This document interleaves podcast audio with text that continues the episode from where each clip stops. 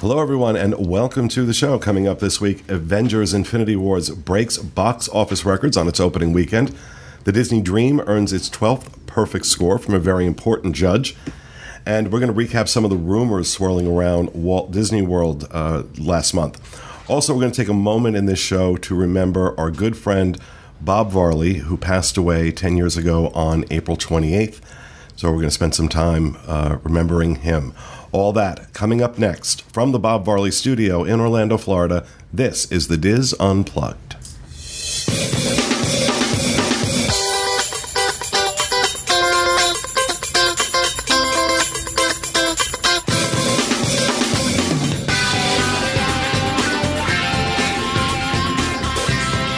This is The Diz Unplugged, episode nine ninety for the week of May first, twenty eighteen. The Diz Unplugged is brought to you by Dreams Unlimited Travel, experts in helping you plan the perfect Disney vacation. Do we need to start again?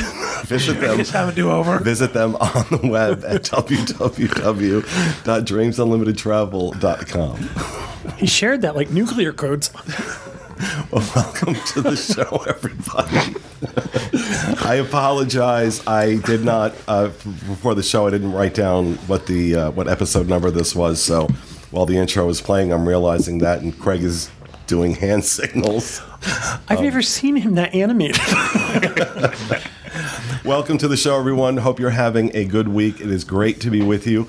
Um, I'm your host, Pete Werner, joined at the table this week, as always, by my good friends, John Magi. Hi, everybody. Kevin Close. Hi, everyone. Charles Boda. Hello. Steve Porter. Hello. And back in the production nook, our producer, Mister Craig Williams. Hi. And associate producer, Mister Rhino Clavin. Hello. And it is good to be here. Just uh, some of us just got back from a week out in Disneyland, uh, which was always awesome, um, although some parts of it, few couple parts of it weren't, but I'll get to that in a second. Uh, want to remind everybody uh, about the whole slate of shows that we produce every week. I'm not going to rattle them off, but you can head over to diz unplugged dot com and check out all of our shows, as well as youtube dot com slash diz unplugged. Right? Yeah, that's right. Also, it's the episode dream- nine ninety. nine ninety. Watching Craig try to do sign language. And that stage whisper. um, and, of course, also the Dreams Unlimited Travel podcast, youtube dot com slash Dreams Unlimited Travel. You can check that out. Um, now, some of you who follow me on Twitter uh, were intrigued to know uh, what was behind a comment that I made while I was out in Disneyland where, uh, cover small ears, Um, where I said security at the at uh, the Grand Californian were a bag of dicks. Um, that seems to be my favorite expression to use when I have issues with security, because I said the same thing about security at uh, D twenty-three. Uh, they're probably the same people. Um, and here's why. Um, if you've been out to Disneyland recently, um, in the last six, eight months, um, then you'll know that if you are walking into the Grand Californian from off property, even from the Disneyland Hotel, if you're not going through downtown Disney, if you're just coming across the street, they have usually one or two security guards there. They will not let you in unless you have a room key, um, which I understand to a degree. I think it's ridiculous, but okay. Um, in this instance, though, Charles, who was staying off site, was coming to visit me. He had my name. Um, said I'm coming to visit a guest, and they were extraordinarily rude to him. So I had to come down and show my room key. And when I questioned them about it, why I had to come downstairs when he had my name, and they could easily have looked. Everybody around there walks around with a damn iPad anyway. They easily could have looked and seen, okay, that is a guest here. But they don't do that. Instead, when I questioned them about it, one of the security guards, I swear to God, said to me, well, there was a shooting in Las Vegas. Perhaps you've heard about it. Which I was like, oh, no, you didn't. Oh, no, you didn't. And I felt that that feeling come over me where I'm about to go off. Fortunately, I walk away when when that when that feeling comes up now, and figured I'd much rather do it here. Um, and we've noticed this. And when I put that out on on Twitter, a lot of people responded back that they've also had experiences just like this. Now, here's the thing.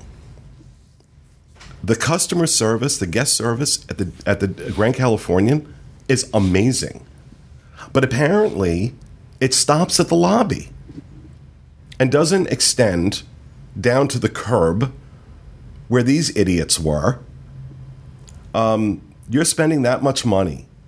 And, and this happened uh, back in January when Steve and his wife uh, took an Uber from their hotel over to the Grand to see me, and were turned away at the guard shack because they weren't registered guests. So apparently, if you're staying at the Disneyland Hotel, you're not allowed to have guests. That appears to be it, unless your guests go through downtown Disney, which is a pain if you're staying off-site. It really is. If you're nearby, if you're staying at the Paradise Pier, or you're staying at uh, uh, Paradise Pier or at the Disneyland Hotel, you want to come walk over. Or you're staying at a resort in the Anaheim area that's walking distance, and you come up that street. Apparently, you're not allowed to come in that way. Um, and while I understand security protocols, um, you know, Charles had a good point. He's like, you know, the guy that did the shooting in Las Vegas was a guest of the hotel. He wasn't coming in to visit. Um, so I understand security. It's security theater. Um, they don't do this at the other two hotels. They don't do this at Paradise Pier, and they don't do it at Disneyland Hotel. Anybody can walk over there. Um, so it's this, and and I understand if you have to, you know, you have these security procedures, whatever, I can disagree with them, but I have to honor them. That doesn't mean you have to be a jerk to a guest about it. And the number of people on Twitter that, you know, kind of anecdotally gave me feedback saying, yep, I... Same thing, same same location. These security guys being jerks. Um, so I think maybe it's time for the uh, the powers that be at Disneyland to start paying attention to maybe some guest service training for these security guys, because a lot of stories out there about them. Um, so that was what was behind that. I also mentioned that I was disappointed with the Disneyland Hotel, and that was not from a service standpoint. Um, I just felt that the experience wasn't as good as I've had in the past. Um, the line for check-in was about thirty minutes long. Um, there were lots of open spaces that they could have had cast members in. Um, I thought that was kind of a service failure. Had some other service failures. I won't go into too many details because it's not important. But it wasn't terrible. The room was beautiful. Um, still love the rooms there. But now that they've changed the rooms at the Grand, that was my big complaint with the Grand Californian, was the rooms were really dark and dank and just did not feel like luxury rooms. And you're paying a premium to be at the Grand. They've now redone those rooms, and the rooms are stunning. So I, after my trip in January, I'm like, okay, I kind of like the Grand. After this trip, that was solidified for me, because I will tell you the service inside the hotel, second to none. They are amazing. They are fantastic. So that was what was behind those those little comments I made on Twitter. And I call B S to the whole security thing, that it's for people's safety. It's to stop people off-site from cutting through the Grand Californian to use mm-hmm. that entrance to the park. It, they have a separate security entrance. They like one of one of the reasons for it was that it's the one that's attached to the park, so they need it. But they have a separate security that you have to go through from the hotel in the park. Okay. So you still have to clear park security. And if you want to stop people from outside who are not guests going into the park through that entrance, then just ask them to show their, their room key at that security checkpoint going into California Adventure. Um, because in the morning, you have to do that. You have to do that. So I don't, I, I agree with you. I think it is B S. I think there are other reasons. Um, I think they, they just, I don't know. I don't know. I, I'm not sure what it is. But whatever it is, fine. If that's going to be your procedure, that's your procedure. But you don't have to be jerks about it. And they were jerks. So that's that. That's all I have on that. I, I have some positive housekeeping, I guess. Uh, so we were in Disneyland, as Pete was saying, but uh, you know, on the upside of things, we actually got a lot of people that were stopping to say hello while we were out there. Mm-hmm. So it was just, you know, I started writing down some of the names because I I honestly couldn't believe the amount of people that were just very friendly enough to come over and say hi. So there was Jesse, who was a Disneyland cast member, Brendan from Las Vegas. There was Justin and his wife. Um, I couldn't hear their names, but the daughter was wearing a Ray shirt the same day I was, so clearly she's got great taste. And then, well, we, that just shows you that Rhino wears women's clothing. Well, we actually did learn that on this trip too, when I met Elise, who and her boyfriend Robert, who Elise works at Pixar, and she was wearing the same Ewok shirt that I own that Craig has been telling me was a woman's shirt, and I guess I had that confirmed this weekend, and I'm still going to wear it.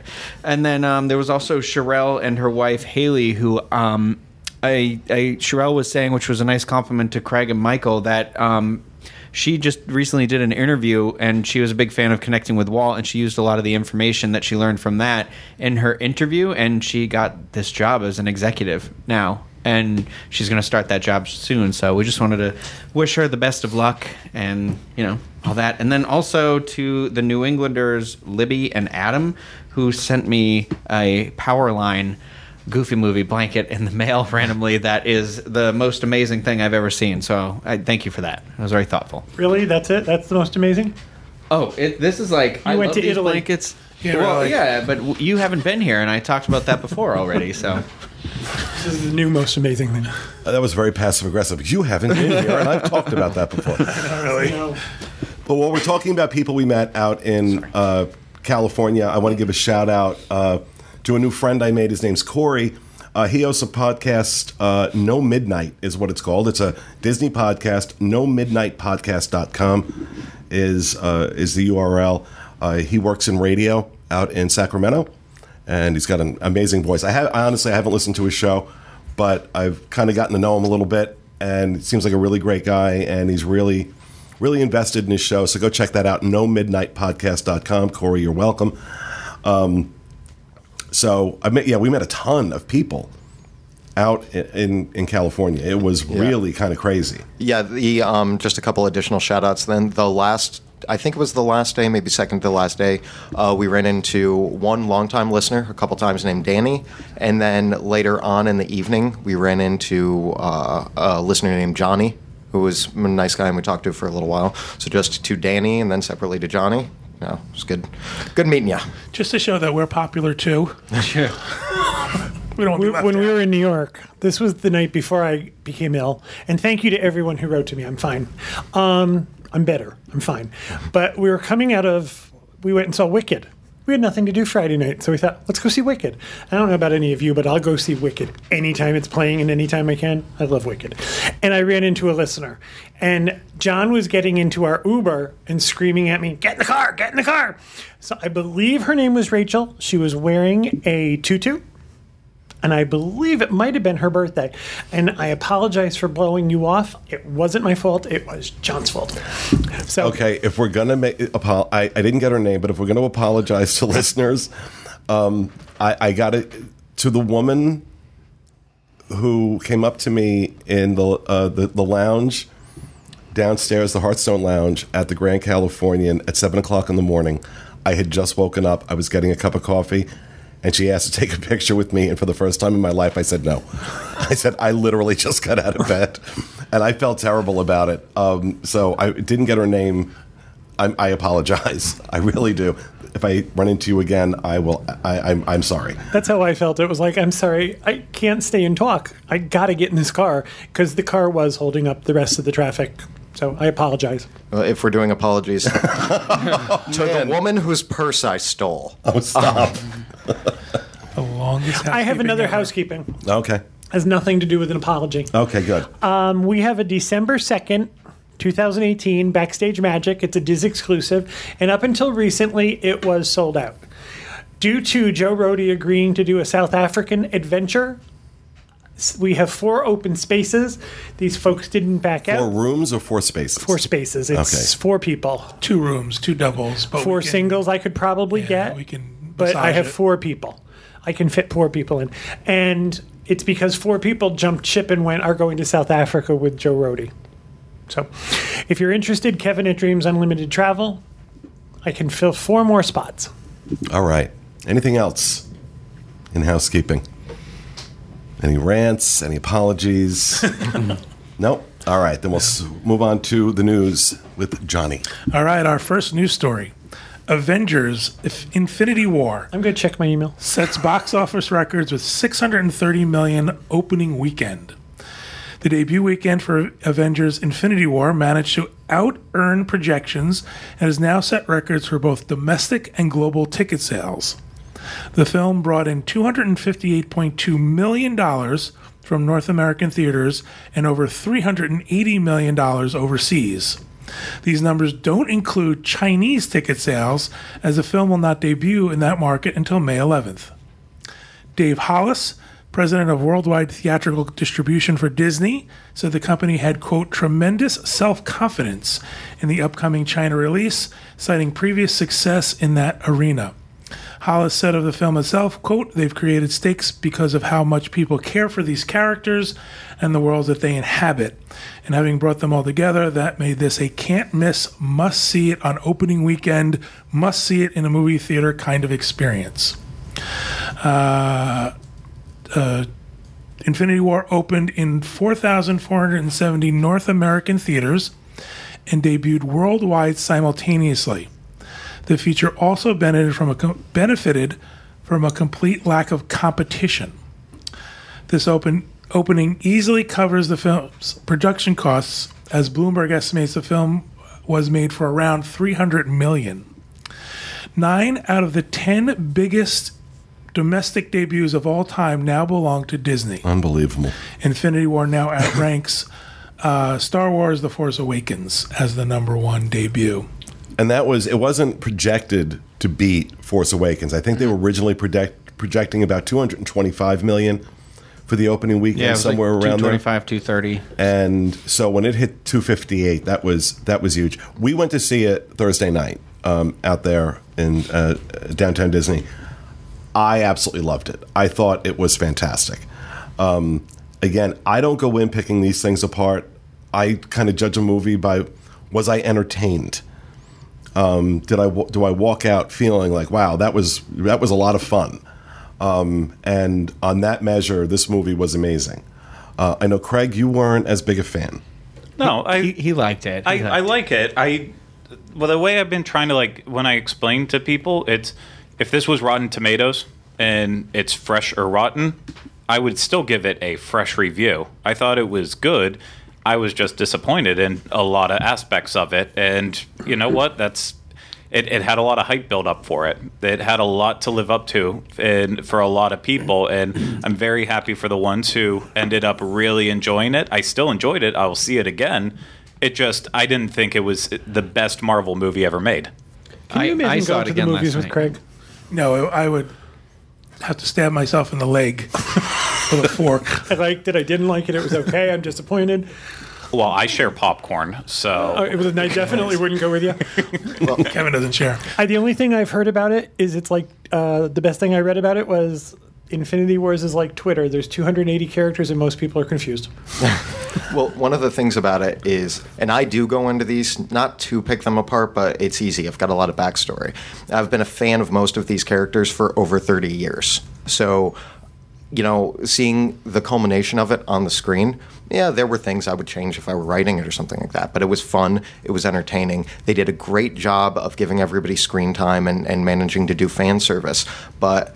You know, I, I don't know how other people see it who don't have the, the nostalgia that I have. But as a little kid reading comics, you open these big crossover events and you imagine what it would be like to see a movie like this. And you'd be like, they could never do it. There's no way they could ever, like, it would be confusing. It would be a mess and nobody would ever pay attention to it. And now, years later, as an adult, I'm seeing all of that brought to the big screen. And I got to be honest, like, it's, I still get a, a, a large... amount from it, you know, that a big crossover event like that, you know, those were my, dr- that's dreams of like six, eight year old Charles, fifteen year old Charles, twenty-five year old Charles, and now thirty-six year old Charles actually gets to see them realized. So I'm trying to not pick it apart as much and just enjoy that. It's pretty awesome for a comic strip. This is also why I avoid watching the pre-release trailers and all that stuff, mm-hmm. because I I don't want I don't want to set expectations for myself. I just want to go in and see it. Mm. There are very few mo- movies, even with the Star Wars movies, which I love. Um, I don't watch the trailers. I don't pick them apart. I'm just not my thing. But I would like to see it. I'm not allowed unless there's three musical numbers. That's the only time I'm allowed to go see it. I was just going to say what Charles just said. I feel that way about Funny Girls. Huh? Oh, Jesus. I have a I, trivia question for all of you. Adjusting for inflation, what do you think is the number one grossing movie still on record? Gone with the Wind. Gone, Gone with the Wind. With the wind. Yeah. Adjusting for inflation. You people stink. You weren't supposed to get it so fast. I was going to say Top Gun. Okay, Charles can stay. Um, I was surprised that Gone with the Wind would be adjusted for inflation. Adjusted for inflation, sure. Yeah. Um, Steve, did you see it? Yeah, I did. I really enjoyed it. Um, I thought anything that I didn't like about it is only because there's a next movie, so unanswered questions about that that I had some frustrations with. Right. This was part one. Part right. one. Oh, it's, you know, it's a two-part finale. That's what Kevin says to me.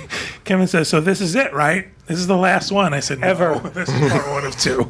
So I won't say anything beyond that because I don't want to say spoilers. Um, but that was really my only well, frustration. Well, you assume. I haven't seen it. You assume that there's going to be cliffhangers. There's going to be things that are not answered because they have to do something in the second part of it. Well, it's a great movie if you just want a lot, just a fun movie to go see and check out for two and a half hours because I think I, it ran about I two and a half hours. I think it's beyond that, though. I think it's a good story, too. Oh, like, and I, a, I feel like a lot of comments in this room, I, I know you agree with me, though, Pete. Yeah, is absolutely. That, is that I actually thought it ties all the threads from all the movies together well with some still open for the next see, movie. See, I haven't seen all of the other movies. Oh, I've seen a, some of them. And oh. you enjoyed it still. That's And, a good, you know. you know, some of the characters, I'm like, okay, I'm really not sure who you are, but okay. Um, it didn't matter. I still enjoyed it. Um You know, you know Mamma Mia two with Cher is coming, right? um, the the fact that uh, you know the fact that I didn't know the backstory for all of them or haven't watched all the movies, you know, I think there is this propensity in our culture now that everything has to be spoon-fed to us, so we don't have to think. If you just watch the movie with some level of attention, it's not hard to kind of figure out who's who and what they're doing there. Um, I mean, unless you have seen nothing ever and this is like the first time you're going into a Marvel movie, then I can understand it. But if you've seen a couple of them, you know, it's still a good movie. It's still a good movie. So, all right, let's move on to the next one. All right, our second news story. The Disney Dream earns twelfth perfect score in C D C inspection. Each year, the Centers for D- for D- D- D- for, for Disease Control and Prevention surprised cruise lines with two inspections. The Disney Dream recently underwent one of these inspections and passed with a perfect score. This was the ship's twelfth perfect health score out of fifteen total inspections since the ship started sailing in two thousand eleven. The Disney Dream has never failed an inspection. In fact, the ship has, the ship has never received a score below ninety-four. In total, the inspection checklist is forty-four items long. Almost everything is scrutinized, from the medical facilities to the swimming pools. One of the main objectives of these inspections is the prevention of gastrointestinal diseases. Well, you hear the stories all the time about norovirus, norovirus and yeah. uh, you know various illnesses that trans uh, that transmit very easily on cruise ships because everybody's basically, you know, clumped together in a big tin can. Um, this has always been uh, the case with Disney cruises. Um, you don't hear a lot about norovirus outbreaks or things like that on these ships. Not that they haven't happened, but you don't hear about it a lot because they don't happen that often because Disney, actually, Disney's, uh, I remember hearing this a few years back, that Disney's checklist for what has to be done exceeds the guidelines set by the C D C. And it's done on every cruise. It's done in between cruises. It's done during cruises. And, you know, we talk about uh, Disney Cruise Line being a lot more expensive than other cruises, and there's an argument to be made about that. But some of why you're paying that money is for stuff like this. It's stuff you don't see. Um, you don't really see them, you know, sanitizing every square inch of that ship every time it comes back into port. Um, Something which, you do see, you actually see them during your sailing. You see them all the time sanitize, sanitizing banisters and doorknobs and, and hand plates. Constantly. Yeah, and restrooms. Yeah. And, you know, there's a reason why, you know, the, it's not just profit motive for that, that price point. Um, there is a lot that goes into these ships that is above and beyond what you will see on a lot of other cruise lines. The one thing I was kind of surprised about, I just went on my first Disney cruise two weekends ago, and I'd only been on Royal before, where they tell you to wash your hands a million times. And on on the Dream, there's no uh, you just they hand you like the little towelettes.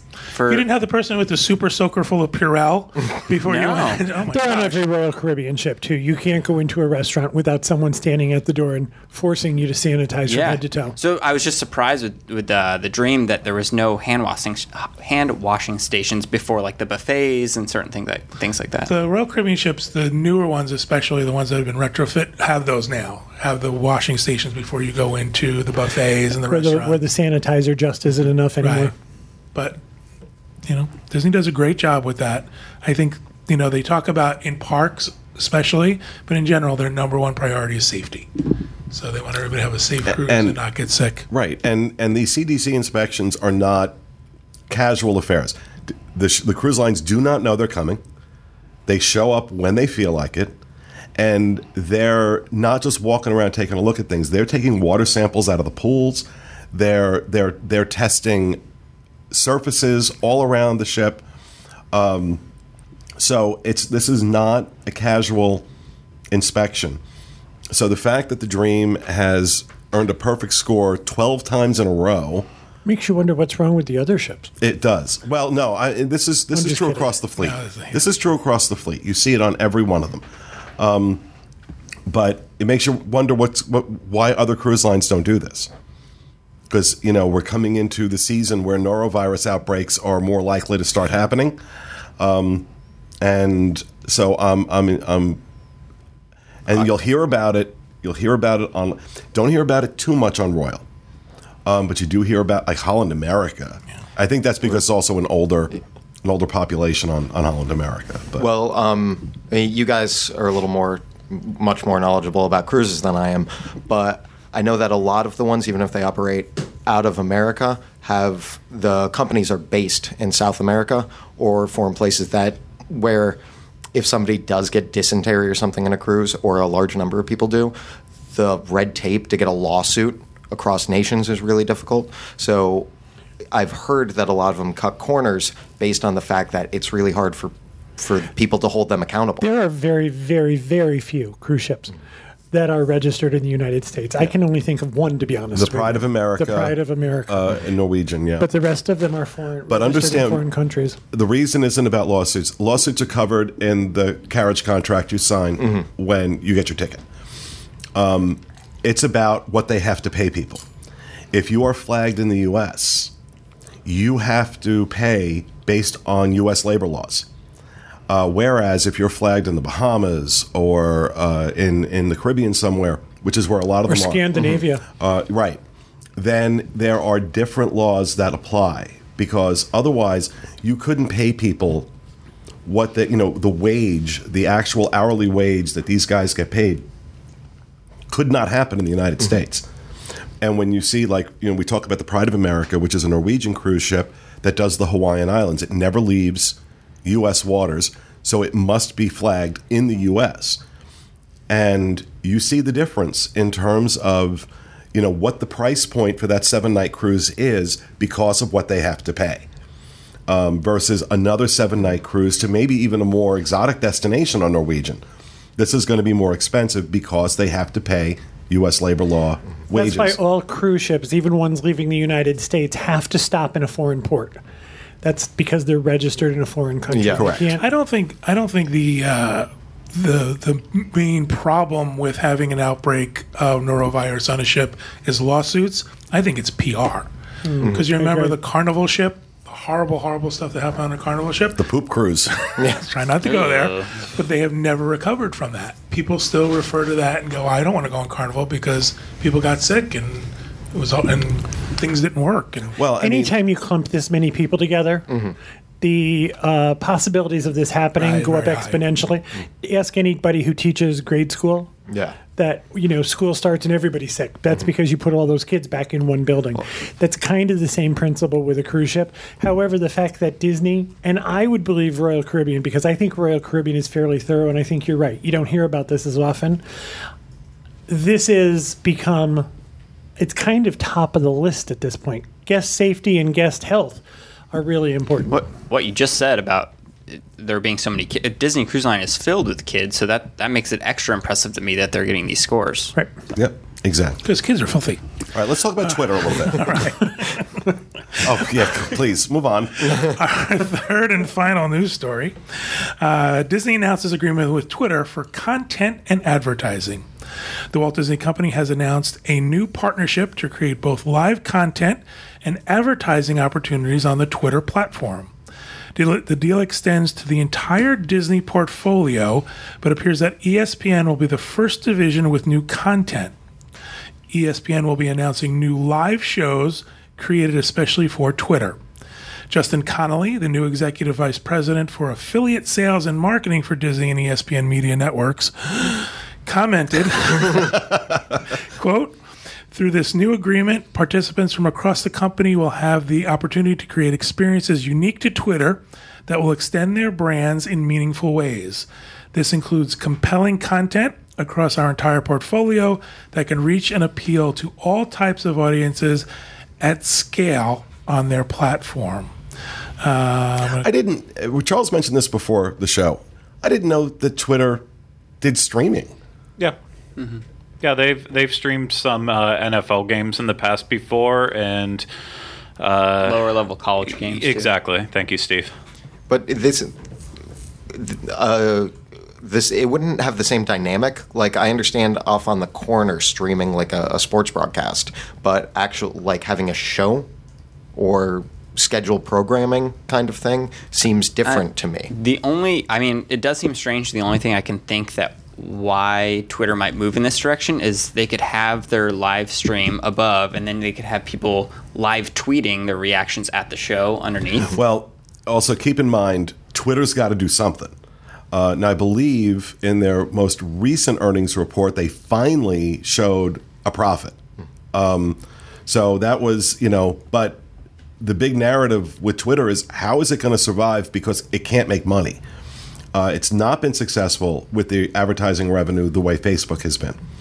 So this was this. That's where I see this announcement as being a big deal, that they just landed a big fish for an ad deal, and part of that is Disney gets to, you know, create content or stream content uh, to an audience that, you know, is pretty big. I mean, Twitter has a big audience, not as big as Facebook. But it's a big audience. So I think this is a much bigger deal for Twitter than it is for Disney. But it's be very interesting to see what how Disney utilizes this platform. Yeah, the, the important aspect is the real-time engagement that Twitter still allows. I know Facebook, you know, if you're watching a live video, then you can comment on it, and that is some type of uh, real-time activity. But at the end of the day, then, if you miss that video and twelve hours later, you don't know if you're ever going to see it again on Facebook. I, I'm sure I have friends on Facebook that post regularly, but because of their algorithms, I haven't seen a single thing that they've posted in a year because it is Facebook has become a, a a platform that tries to decide what you want to see instead of giving you the option to actually really focus on. And I know you can like star stuff to make it show up more often, but I, I know the reason I love Twitter is because I still love the real-time aspect of it. Yeah. I can sit down and know I'm watching a T V show and they put that hashtag up in the corner. And I know that if I'm if I'm searching with that, then I can watch what other people are saying. I can join in on that too. And so for what they're kind of talking about, I think Twitter is the perfect platform, and I hope it is a good way to bring in more revenue for them because it's I I still prefer I love Twitter tw- over I, everything. I prefer Twitter over Facebook. Yeah. I do. Well, you know, we've never been on Facebook, and Twitter is our preferred social media. It feels to me, though, if you're on Twitter, that Disney in the last year has discovered Twitter. That all of a sudden now they understand the power of it because they are tweeting constantly. Yeah. Live from the park, you know, uh, about T V shows, all this stuff. So it's like someone at Disney finally got it, that this is a powerful tool. So it doesn't really surprise me that they're partnering with them. And then someday they may buy them. Mm. As they wow. do. As they do. That would be very interesting if Disney bought Twitter. Well, uh, one thing to note just along with this is that uh, Twitter also uh, has similar partnerships with other people. I was trying to look it up, but uh, uh, I think N B C, I think, is another one. So it's not a Disney, just Disney exclusive, exclusive yeah. But Disney is going to obviously start out with a lot of content. Um, primarily E S P N shows have been announced so far. Mm-hmm. But. All right. That'll do it for the news. Before we move on, a couple things. Uh, first, I do want to talk about uh, Ryan Teets, one of our contributors and moderator on our News and Rumors forum on disboards dot com, uh, has put up his uh, most recent Disney Rumor Roundup for April twenty eighteen. He puts them up at the at the end of the month to kind of just con- uh, condense. Recap. Recap, thank you. That's the word I was looking for. Uh, recap of the, the rumors that are floating around. Uh, nothing major this month. A um, couple things uh, I I want to talk about. Um, he says uh, that new rumors regarding Epcot have di- died down a bit, so he's just kind of recapping what the most likely things are. Um, several sources indicate a new nighttime spectacular coming to replace Illumination's Reflections of Earth is in the works. Um, that is to debut in the next two years. Uh, Windows of the World is the working title as of right now. Fountains and drones are said to be part of the show. I really hope they don't give us World of Color two. Because that's what this, when I hear this, drones and, mm. and, and, and water and stuff, like I, I get nervous. Does anybody think this is a good idea? I think... I think refreshing... Offering a new this, show, yeah, refreshing what's there. I mean, it's been there a while. Um... Uh, granted, Illuminations have been running for eighteen years now. Right. Um, so I think refreshing it, I, it might make me stay. You know, they, the lights go down and I leave like I leave scorch marks on the concrete. Get out before it starts. Um, but I think that. But you know, if they're going to recreate something from someplace else, right? That's not a good idea. I always look to Disney for innovation. Right. Mm-hmm. Um, Guardians of the Galaxy projected to open by the end of twenty twenty. Um, and rumored to use a more unique coaster vehicle. Um, and the Wonders of Life Pavilion, something's going on there. Something is going on there. They have been doing uh, rehab work to the building itself. It's no longer being used as a festival center. And I think for the fiftieth anniversary, we're going to see something something in there. I hope they bring back that baby birthing. That was oh, my favorite. The making thing. of me, I the think. The making of me. That was one of my favorites. There was pictures on Twitter of uh, Bob Chapek like going in with a team of executives and what looked like Imagineers and a bunch of guys with construction construction hats on into the Wonders of Life. They've so. got they, they've got to be doing something. Well, I looked up uh, I looked up the patents for it when it first came out, and uh, they where they first started working on it. And it's not just like uh, exterior facade kind of stuff. They're ta- we're talking about like new foundation work and everything inside, like a, a total restructuring of it. So it doesn't look like it's just a facelift. It looks like a, a pretty complete makeover. Well, and you don't drag the head of theme parks and resorts into a place that's just getting outside facade change. Right. They're not redoing it to make it a nicer festival center. Um, so I. How could that be possible? Yeah, really. Surely um, it cannot happen. So, uh, interventions is a large question mark for how it will play a role in the future of Epcot. Most recently, the buildings are said to uh, stay with an updated look, expanding meet and greets, dining, retail, and more throughout. Um, he says, I don't believe Disney has officially decided what the plan is for Interventions yet. I don't think they ever really had a plan for Interventions. Can we just stop for a second? We've mentioned the fiftieth anniversary, and every travel agent in the world is going to thank me. You can't book the fiftieth anniversary yet. You will not be able to book two thousand twenty-one until two thousand twenty. Nothing we can do about it. No matter how nicely you ask, I cannot book you into Walt Disney World for two thousand twenty-one until Disney releases the dates for two thousand twenty. My speech is over. Okay. Um... So, uh, of course, Toy Story Land at Hollywood Studios is going to be opening on the thirtieth of June. Uh, media invites have been sent out for the twenty-eighth and twenty-ninth. But uh, speculation is that because um, uh, because of the progress in the construction, that there may not be large annual pass holder or D V C previews like there have been in the past with lands like Pandora. It's still possible, but there's a speculation going around right now that there may not be. What are you laughing about? I'm making fun of Rhino. Why? Uh, why? It's not related. Okay. Because he wears women's clothes. Well, that. That's, that's obvious. Um, Live your best life. Now, the big the big thing that came out, um, Walt Disney World News Today uh, a few weeks back had reported that um, the theater that was going to be built or, or, or retrofit on Main Street, that they abruptly canceled because that money was going to be siphoned over to creating a new line of monorails. And uh, apparently Bob Gurr, during a, a presentation he gave in celebration over the weekend, confirmed that. And if you don't know who Bob Gurr is, he's a Disney legend, was an Imagineer that worked with Walt on the sixty-four World's Fair, Autopia, the monorail system, uh, a lot of the car-based attractions at Disney, among many other things, uh, were all part of Bob Gurr's work. Now, he does not actively work for the company, but I would have to imagine the man still has contacts, and he said during this uh, during this talk he was giving in celebration over the weekend, which I understand was a huge success, um, that Disney had signed the contract, and he believes it's going to be with Bombardier, which is the company that built the current uh, current fleet of of monorails. Uh, we've heard all this all the stories and reports about failures, stuff falling off the monorails, doors opening while it's moving. Uh, anybody who's been on a monorail can see how dated and beat up they are, that it's long overdue. They're basically duct taped together at this point. Yeah, it's, they are. It's bad. Although uh, I think a listener emailed us and said that Bombardier is a Canadian company and actually pronounced Bombardier.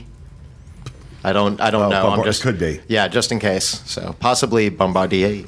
Well, that was a terrible accent. That was. I don't even know what it was going for. It was a little peppy Le Pew. Um, and according to sources on w w w magic dot com, uh, Walt Disney World's fiftieth anniversary celebration will be much like that of Disneyland's sixtieth. So it's going to last for three and a half years. Um, uh, Lots of diamonds. They will market fifty new things as part of the festivities, which will include new attractions such as Tron, Guardians of the Galaxy, and new entertainment in store for the golden anniversary of the resort. And also permits have been filed for the Star Wars Hotel project taking place near Hollywood Studios. The project has the code name in permits Project H. For hotel. Project Hotel. Hotel. They're making preparations for that Project H? Oh. It's preparation. um, all right. Um, And that's it for newsy stuff. Um, I do, before we go on to rapid fire, want to spend some time talking about um, Bob Varley. Now, uh, for those of you uh, who maybe recently started watching the show, uh, you'll notice that the studio that we uh, broadcast from is called the Bob Varley Studio. That is named for our friend Bob, who passed away April twenty-eighth of two thousand eight. It is hard to believe that ten years have passed since Bob died. Um, and part of what we do, we try and do every year. Um, I mean, we do it throughout different shows. We'll mention Bob and we'll talk about Bob.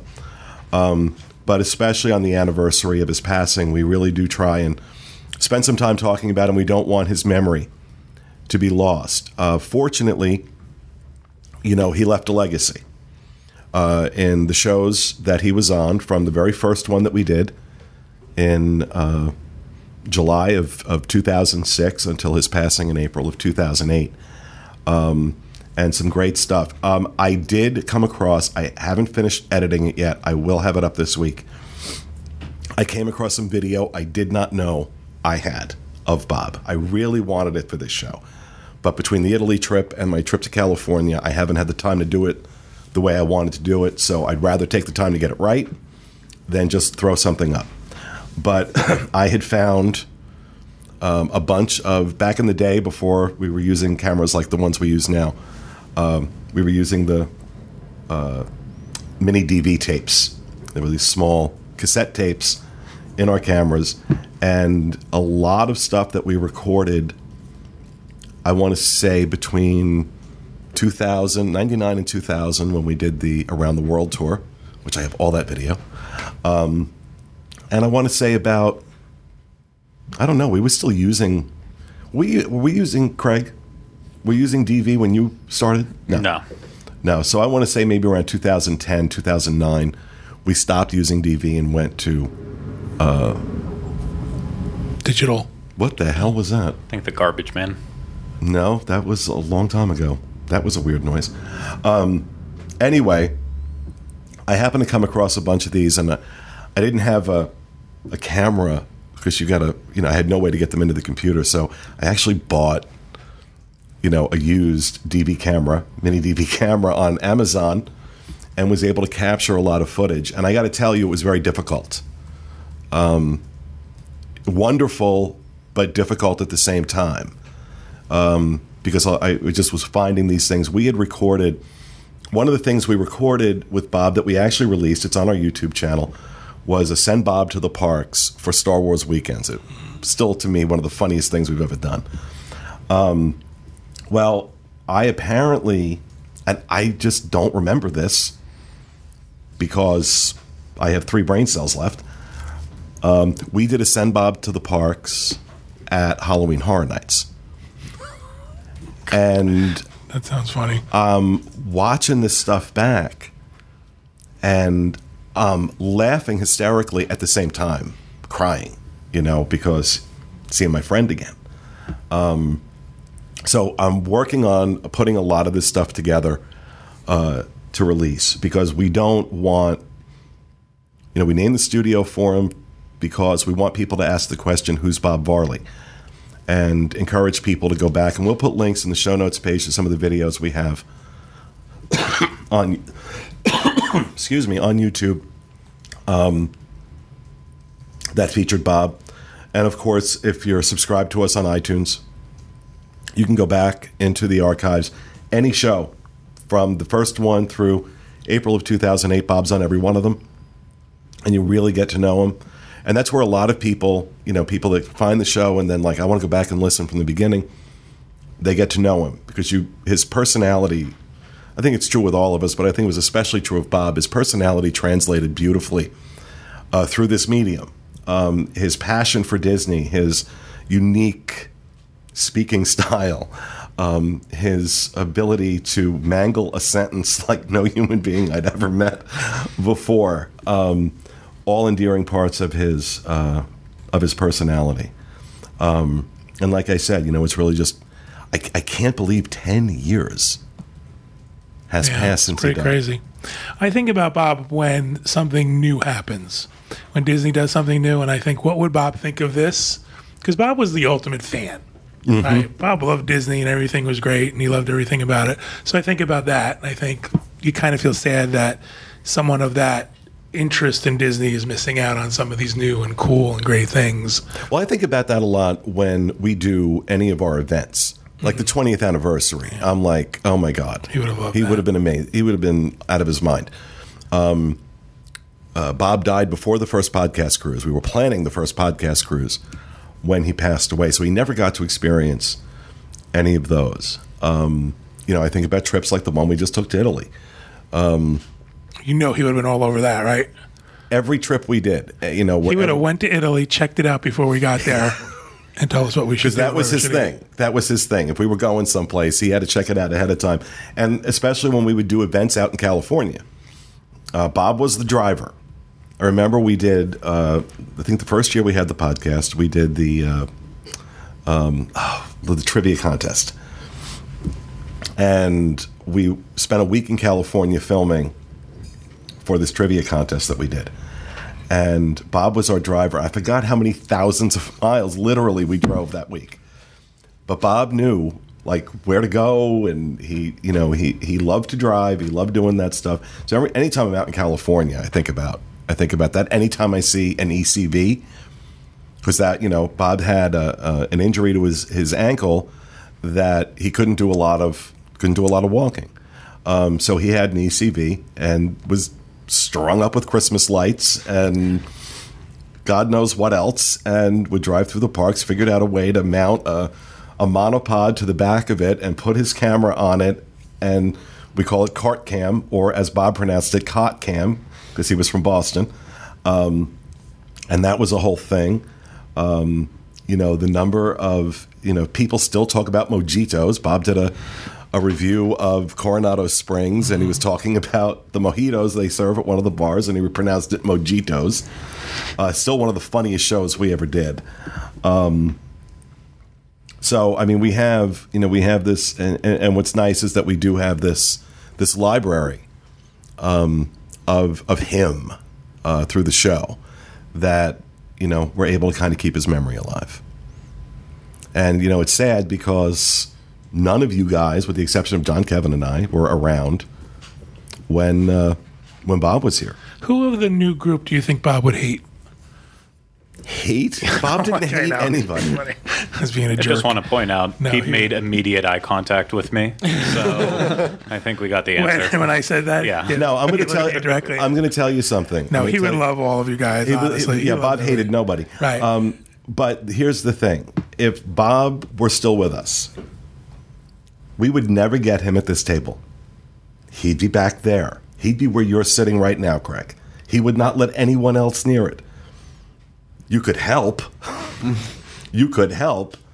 But Bob was all about, you know, this was a dream for him. And I know that, you know, for those who've watched the show for a long time, I'm repeating things here because, um, you know, the stories don't really change. But, uh, you know, a lot of people, every year we had a lot of new listeners and a lot of, a lot of new viewers who don't know we him. We get so. that email all the time. What is the Bob Varley studio? What is that Marley. Mean? Bob Marley. Bob, Bob Marley, Marley yeah. um, Bob, before he moved down here, when he lived in Massachusetts, had done a cable access show. We have that video on the site as well. We'll have to put a link to that in the show notes page called The World of Mickey. And um, it's, uh, you know, it was a cable access show that he did with his son Matt, and uh, you know, he always wanted to recreate that here. He said it from the day I met him that we need to do something like that on the web, and we just could never, until Dustin came to work for us, um, we could not figure out how to make that happen. So, you know, the podcast, just doing the audio show, was a step in that direction, but Bob always always envisioned us doing the show like this. Lots of Bob's sentences started with "all you need is," and then there was a list of things, and you'd think, "I don't have any of that." um, banana boxes and duct tape. All right. Uh, yellow cake, uranium, and an ice pick, and you think, uh, "I don't have any of that, Bob." um, so you know, and Bob loved being behind the camera. Bob loved filming. Um, so the stuff that we're doing now would have been just, he would never sleep. He would never sleep, and he would never give you guys a moment's rest. You know what we should do now? I got to tell you something. We should go there now and do this and that. Yeah. I think one of Bob's, one of the most amazing things about Bob was Bob was in on the joke. Mm-hmm. All of those things that people love, those malapropisms, those mangling of sentences, those... Bob was a master of knowing what he was doing. Mm-hmm. I used to get hate mail because I would tease Bob back. People wrote to me hateful, oh, yeah. hateful we all things. Got it. And what I finally made Bob do is, I'm not doing this anymore unless you come clean. You have to tell them that you understand what's going on, that we aren't picking on you. And I only say this because, in retrospect, that was part of Bob's brilliance. Mm. Bob was the perfect straight man. Yeah. And he got the laugh, but he was the perfect straight man because we would all react to his right. Bob also, you know, genius. Bob. Along those lines, Bob also just had a different way of looking at things. Um, he had a different perspective on things, and it took me it took me a few years of working with him because he he'd pitch something like, "We have to do this." I'm like, "You're out of your mind. We're not doing that. That's crazy. It's crazy." And then I finally just to just to shut him up Like, go ahead. Do what you got to do. And it would turn out to be a great idea. I'm like, okay, you know what? I need to listen to him more. I need to let him do his thing. And actually, that's kind of carried over to how I deal with a lot of you guys now. That you may pitch something to me, I think, oh, that's crazy. But I remember that. And oftentimes, oftentimes, you guys are, are right. It is a good idea. Um, but Bob was the one who kind of taught me that. That, you know, my ideas aren't always the best. My ideas aren't always right. Um, and other people have good ideas, too. Um, in the early days of this, I didn't really look at things that way. This was my idea, and that's what we were going to do. And there wasn't really a lot of a, a, a lot of leeway. Bob, through our friendship, really kind of kind of kind of taught me that, among many things. Um, Bob was Bob was that friend that it didn't matter. He was always there. He was always there. Um, he didn't have he didn't have big even pers- when you told him no. Even when you told, as I said that in his eulogy, Bob was there whether you wanted wanted him to be or not. Um, I remember when I bought this house. Um, Bob came in with one of his friends before the movers had gotten here with our stuff, and literally cleaned this house, floor to ceiling, top to bottom. When we brought our stuff in, you could eat off the floors. Every square inch of this house was immaculate because the movers were late getting getting to my apartment to get my stuff. And so Bob was here, and Bob's like, okay, I'm going to clean. And he went out and got stuff to clean and cleaned this out. But that was the kind of friend Bob was. You needed to move. Oh, better yet, you met him twenty minutes ago and you didn't have a place to stay. Mm-hmm. You were at his house. You were at his house. I got a guest room. I got a Murphy bed. Um, and he'd feed you. And let me tell you, that was always a good experience, too. Bob was a great cook, Bob, especially his Boston baked beans. Oh, my God. Those beans were, I still to this day have not had their equal. Um, How did you meet Bob? Bob was uh, a stalker. Yeah, pretty much. He was a stalker on the side. I, I met I met Bob. Um, uh, we were living down here, and we had just moved down here. And Bob was active on the boards, and we needed a moderator for the theme parks board. His name on the uh, the boards was Wilderness because that was his favorite hotel, Wilderness Lodge. Mm. Um, and you know, Bob has that way. You know, uh, we started, so we started communicating via email. And then he was down here. He would come down on golfing trips with a couple of his friends, uh, at least once a year. And he was down on one of those trips. And he asked if we could have dinner. And uh, my favorite restaurant at that particular moment was a restaurant that's no longer there. It's in the space that Il Mulino is in the Swan. It was called Palio, a great Italian restaurant. And I remember walking up to the table. Bob and his friends were already seated. And introducing myself and getting introduced to all of them. And within five minutes of sitting down, out came the massive rubber band closed folder with all Bob's ideas. Um, and I'm like, oh, this guy's nuts. This guy's nuts. But, you know...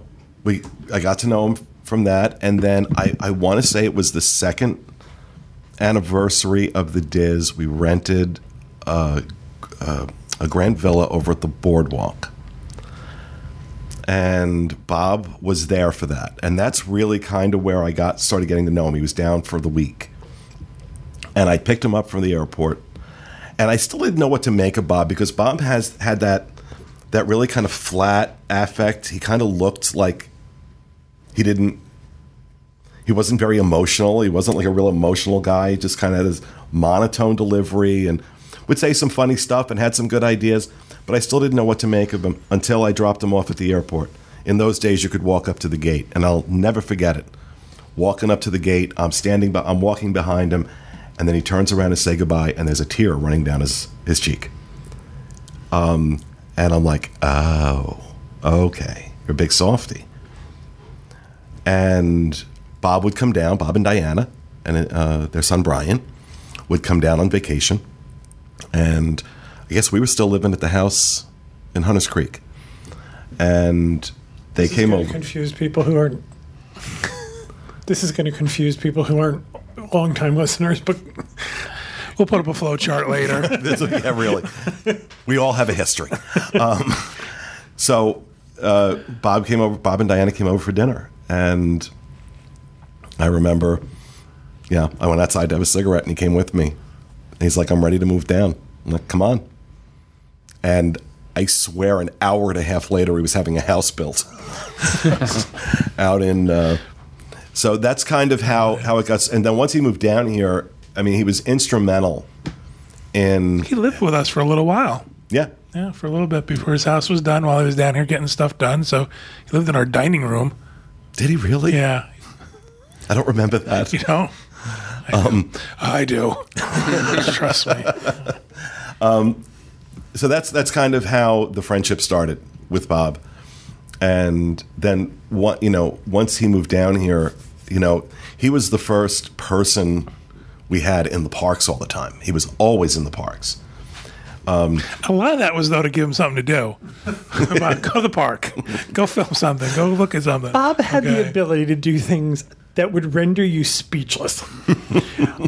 They were doing a thing over at the, um, the Bells Malls, they were called at the time. And they were doing like, I'm sorry, not the Bells Malls, the premium outlets. And they were doing a thing called the Taste of Orlando. And it was local uh, local restaurants were set up all around the premium outlets. And you bought tickets when you went in. And it was kind of like a food and wine festival that you could walk without without Disney's involvement. That it was local area restaurants. And you could walk around and try stuff from the different things. And we decided this was going to be our Saturday night entertainment. And we were all going to meet at like six o'clock to do this. And Bob called me at two o'clock.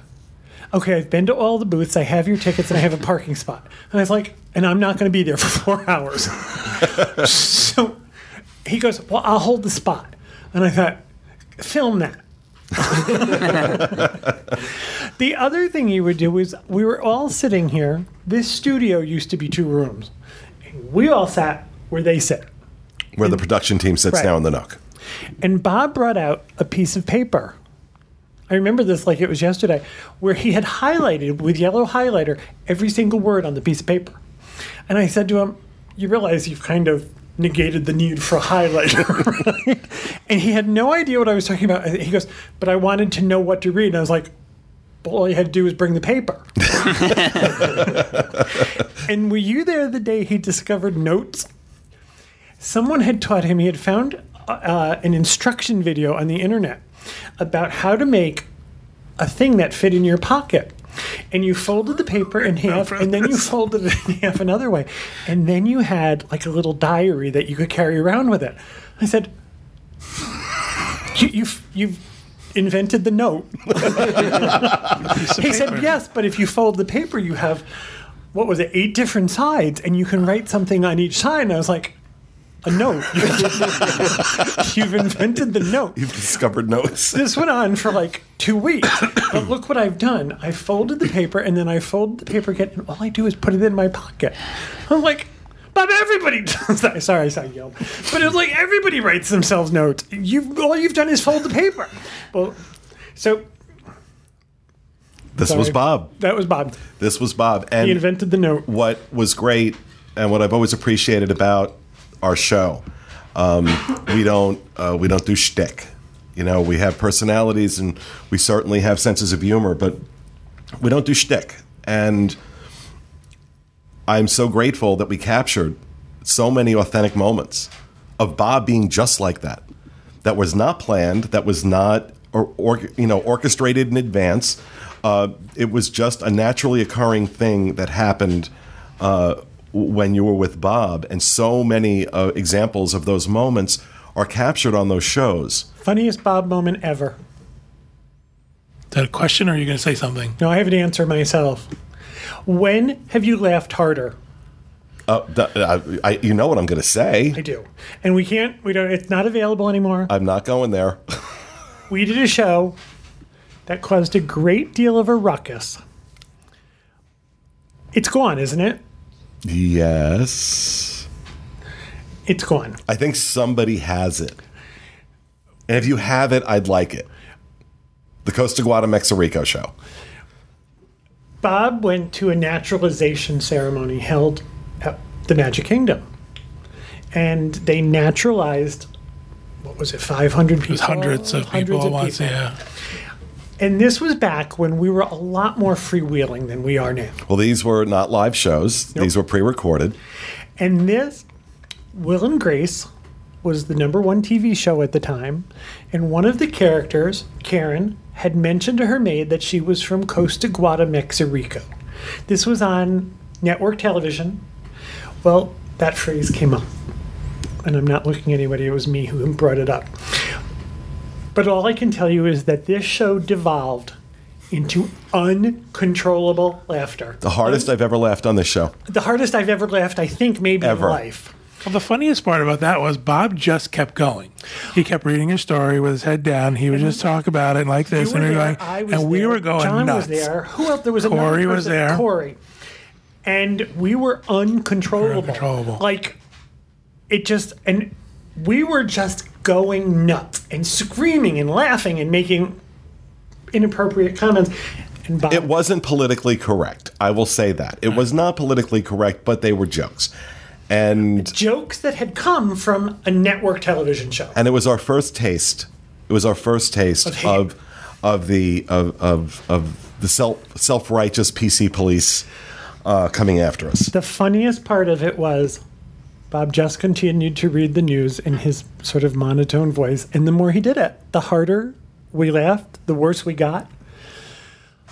I hear about this every once in a while. This show comes up. It is legendary. It is. It is legendary. As far as our podcast. For those who were listening at the time, because I did have to take the show down. Um, for those who were listening at the time, it is legendary. Um, that hurt it.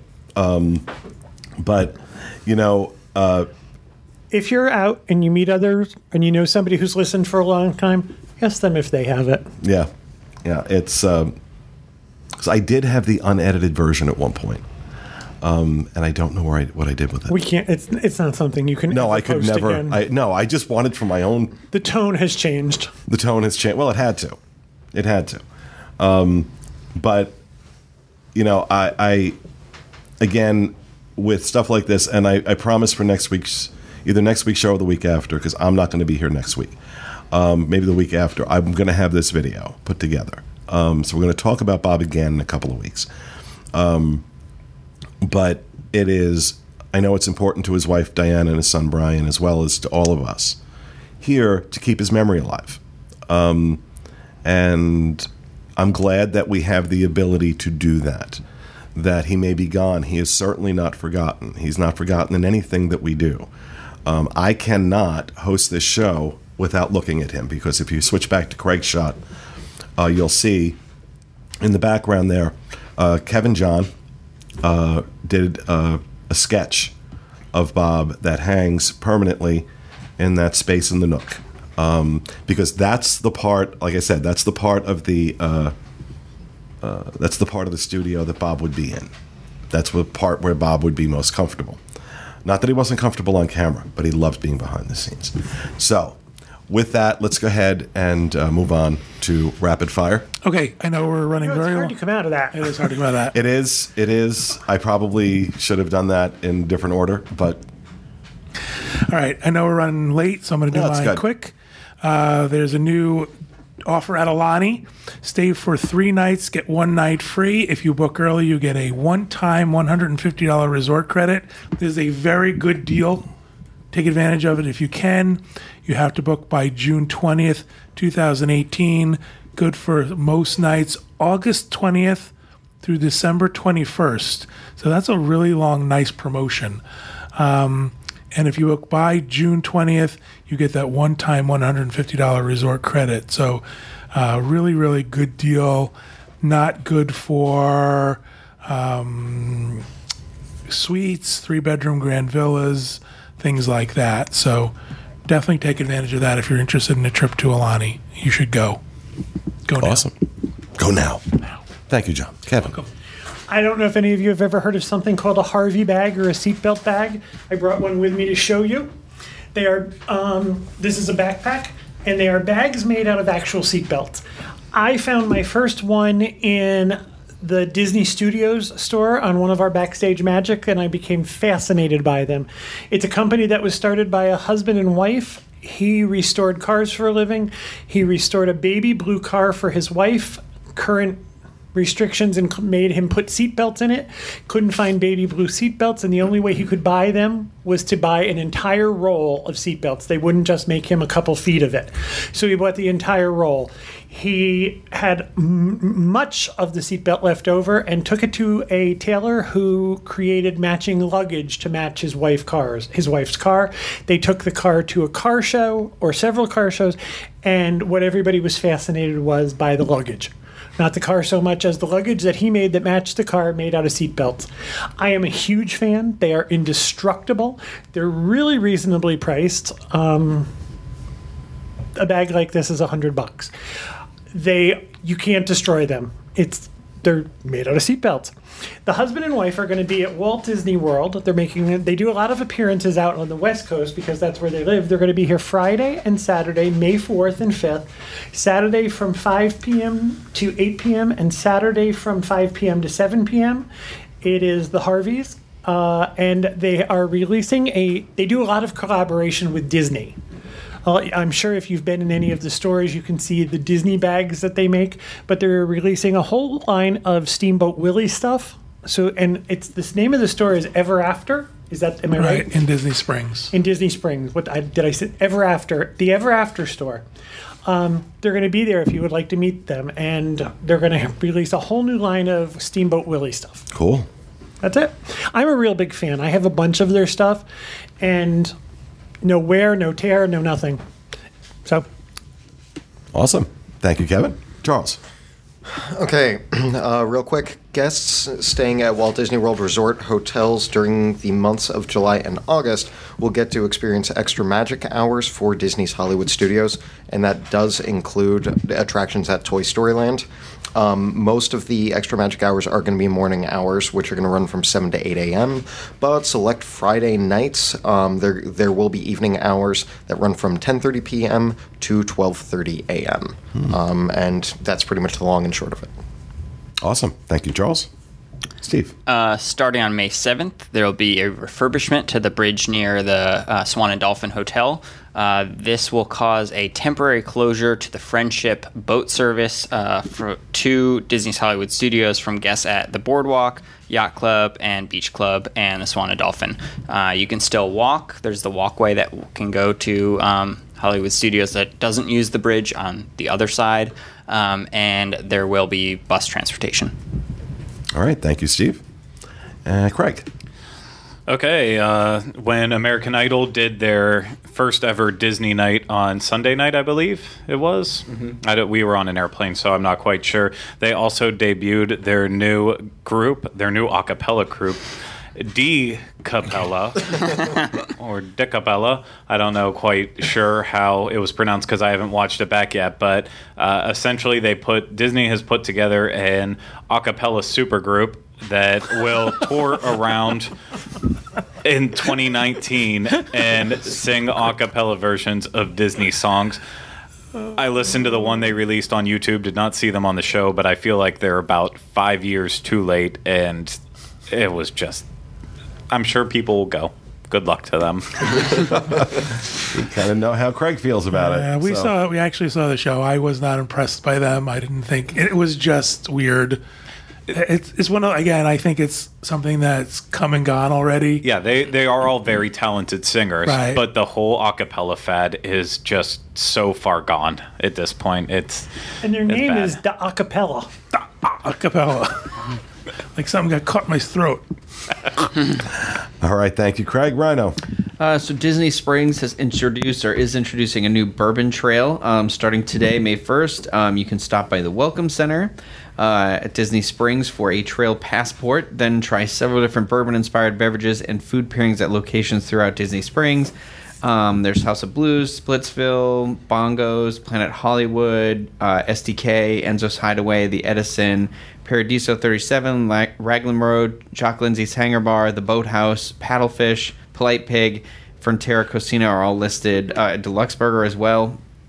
Jeez. And then sh- uh, Chef Art Smith's Homecoming. It sounds like maybe you're not supposed to do it all in one day. Well, I would hope I would not. Guess. I was gonna say, how many people are going to stop so, at that first stop and just get drunk? Yeah, right. Just so, stay here and drink. Um, the, the items are special to the Bourbon Trail, which is going to be only available May first through June seventeenth, which it sounds like you're going to need quite a few days to make your way through this. So yeah. Get on it now, I guess. If you want to check out the full list of items and stuff that's available, you can head over to W D W info dot com for more of that information. Are they advertising this as like... something you should you should do the entire thing, or stop into a bar and have one of these bourbon drinks? No, it's a passport, so you're it's supposed a trail. to like, check it so, off as you go. It's like a, a pub trail. trail. Yeah, it's the Bourbon Trail. Oh, yeah, Bourbon Trail. So two things I love: bourbon and hiking. All right, thank you, Rhino, and that is going to do it for our show for this week. We hope you enjoyed it. We'll be back with you again next Tuesday with another episode of The Diz Unplugged. Have a great week, everybody, and remember, stay out of the damn lakes.